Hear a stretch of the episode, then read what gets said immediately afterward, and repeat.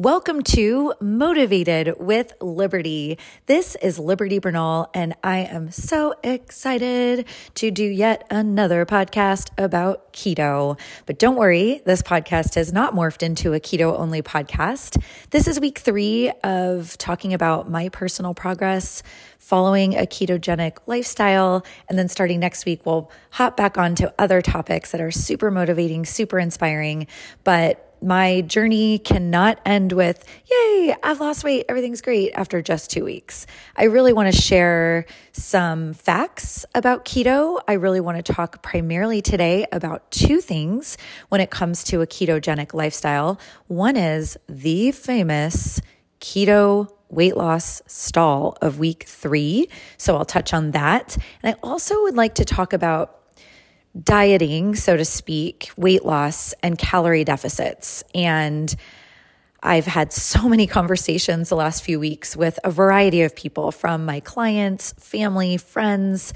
And oh, there's a lot of questions surrounding the differences between keto, intermittent fasting, and other, you know, just low fat, low calorie diets. And I'm hopeful that I can clear the air. So, first and foremost, a little report for you. I've now been um, on a keto diet. I'm making quotes with my fingers for three weeks, and I am still thrilled. But I have experienced, I should say, the infamous week three weight loss stall, but it certainly has not meant I've seen a stall in my progress. So if you research keto and week by week and you read people's blogs or discussion boards, you'll you'll see this common uh, theme for a lot of people, especially people who are looking to lose 5, 10, 15, 20 pounds, not a larger amount of weight. And that is after two weeks on keto, the weight loss stalls. And there is a really interesting reason behind that. And I'm living through it right now. So I wanted to talk about it because it could be discouraging if you decide to switch your life to keto. Um, but don't let it discourage you. Here's what's happening. So, my first two weeks, if you remember, I lost six pounds. I mean, first few days, I lost a number of pounds right off the bat. So, very clear science. What happens is when you switch your body to high protein, high fat, and remove most carbs, your body's like, holy cow, what is going on? And to spare you all the boring details of the processes and systems that happen in our body, we wring out any fluids essentially in the body. We lose water weight. It's not possible for me to have lost six pounds of fat in two weeks. I likely lost two to four pounds of fat. The rest was water. Then your body adjusts. You become fat adapted and you're in ketosis, nutritional ketosis. Your body is getting really good at burning your body fat and using what you're giving it, fat and calories, obviously, and protein um, as a fuel resource. But you do regulate and you gain back some water weight, which you need. It's not a bad thing. We can't be, you know, super dehydrated. Hopefully you're drinking a ton of water, you're drinking herbal teas, things like that, and the weight of the water comes back. But you're still losing fat. You don't want to mistake gaining weight and looking at that scale. I do, by the way, still weigh myself daily so I can understand my body's natural weight fluctuations. I can learn my cycles. And just if it pops up, I want to know why and think about what happened the day before. So I'm just aware. Um, so earlier this week, I just made note, you know, my weight, and I've stayed in that same number up and down 0.2, 0.3, 0.4 all week long. And when I look in the mirror every morning, I'm still changing. My clothes are definitely fitting me different. Um, they're baggier on me, and I can see much more definition in my body, but the scale is doing what it's doing. It's just not getting below this certain point. So here's a thing to think about. You can't get wrapped up in the numbers on the scale. I'm not going to be the nutritionist or the fitness person that says, oh, don't worry about the scale, because you still should know. You should be empowered with that information, understand your weight and embrace it. Catch yourself when you go up multiple pounds so you don't go up many multiple pounds. Um, but it's not telling the whole story, especially when your body starts burning fat. And also, if you're exercising, you do gain muscle. So, Week three, even into week four, it's really common to even gain a pound or two because that water weight's coming back. But if you stick to your keto lifestyle, you're watching your calories, you're watching your macros, everything's in order, then probably by week five into week six, you'll lose again. Or depending on your body, you could be at your ideal weight. So, my goal is to lose a few more pounds. I'm not getting too worked up about it. If this is my final weight, I'm very, very happy because I haven't been here in a long time. But it's common, it's so relieving to read other people's you know their stories on discussion boards online and i'm not going to further reduce my calories i'm not adjusting anything i just know I could, you know, gain a pound of water back, lose a pound of fat. And that's what it looks like is happening on my body. So that's a big thing to note. The infamous ketogenic weight loss stall, week three, possibly into week four. So I'll report back in a few weeks about the outcome of passing up this little plateau. Secondly, when I've spoken with people about starting keto, lowering carbohydrates, reducing sugar as much as possible, and we talk about calorie deficit, some people kind of just wave it off and say, oh, anytime you reduce calories, you're going to see results. And I just need to stop some folks right there because it's not true. And I really encourage you to empower yourself with listening to some physicians' podcasts, which have, you know, there are plenty. I've mentioned them in previous podcasts um, Dr. Hyman for one, Dr. Berg for another.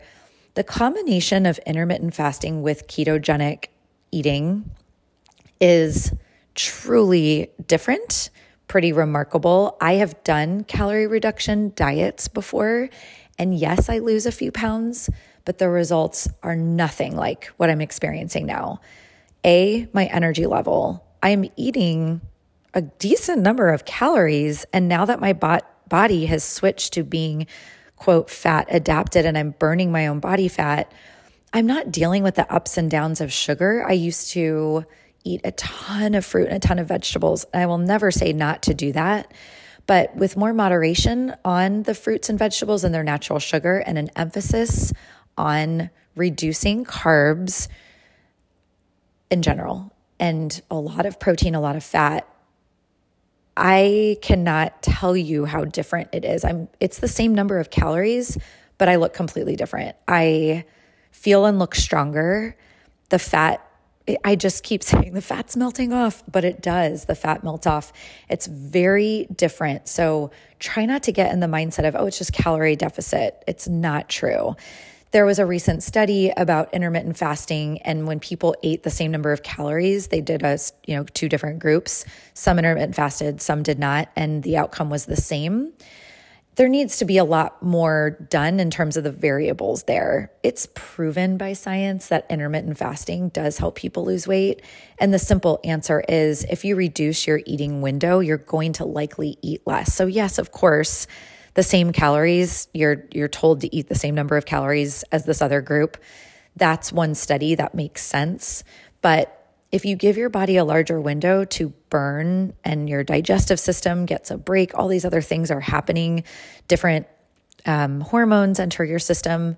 But if I'm someone who's just eating whenever I want, I wake up, my stomach's growling, I eat a giant breakfast, then I eat a snack, then I eat lunch and another snack, and I'm not really paying attention, then I eat into the night, I eat right before bed clearly there's going to be an issue there. If I'm that same person and I suddenly switch my eating habits to intermittent fasting, I'm not going to be snacking all day. I'm not going to be mindless about it. I will have a reduction in calories either way. And then if I add in keto, whoa. I mean, the whoa is what I've personally experienced in the last three weeks. So the combination is fire and I highly recommend it. But like I said, there are things to understand. You can have these weight loss stalls and you have to arm yourself with information and the understanding of what's happening with your body. So the calorie deficit argument isn't necessarily true. Get researching, get to studying, get to understanding what's happening with your body. Last, I feel so good because I'm also doing a few things, little tweaks this week that I think have been really helpful for me. One is I realized there was no way I was going to be able to eat seven cups of vegetables a day. Like have been, it's been recommended by some of the experts that I've been listening to and following. So I did invest in athletic greens. It's a green drink. It's chock full of nutrients. It's only 50 calories if you mix it with water. And I also was able to get rid of some of my pill form supplement, supplements. It's fantastic stuff. And there's a lot of different ways you can incorporate it into your life, whether you're following keto or not. So I really recommend Athletic Greens. If you see it and you're like, oh my gosh, this is a pricey supplement, just think about it in terms of you know, you might buy a martini for $12 and not think twice. I've reduced my alcohol consumption by a lot. So my mindset is I wouldn't have blinked at wine or martinis or things like that. Now those drinks are just saved for special occasions and the money I've saved is going toward this nutrient dense amazing green drink that I'll drink daily. Also, electrolytes. I posted on my Instagram about an electrolyte supplement. That's fantastic. And make sure you're getting your minerals, your vitamins, potassium, magnesium, sodium. You're going to feel like a million bucks and just stick to it.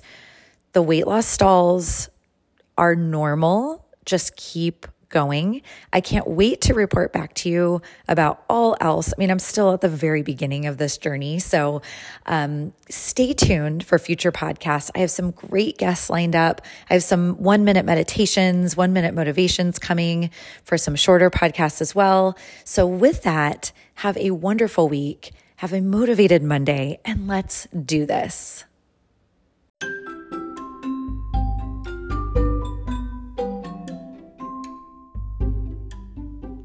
This has been another episode of Motivated with Liberty. For even more inspiration and motivation, join me on Instagram at Liberty Bernal Fitness.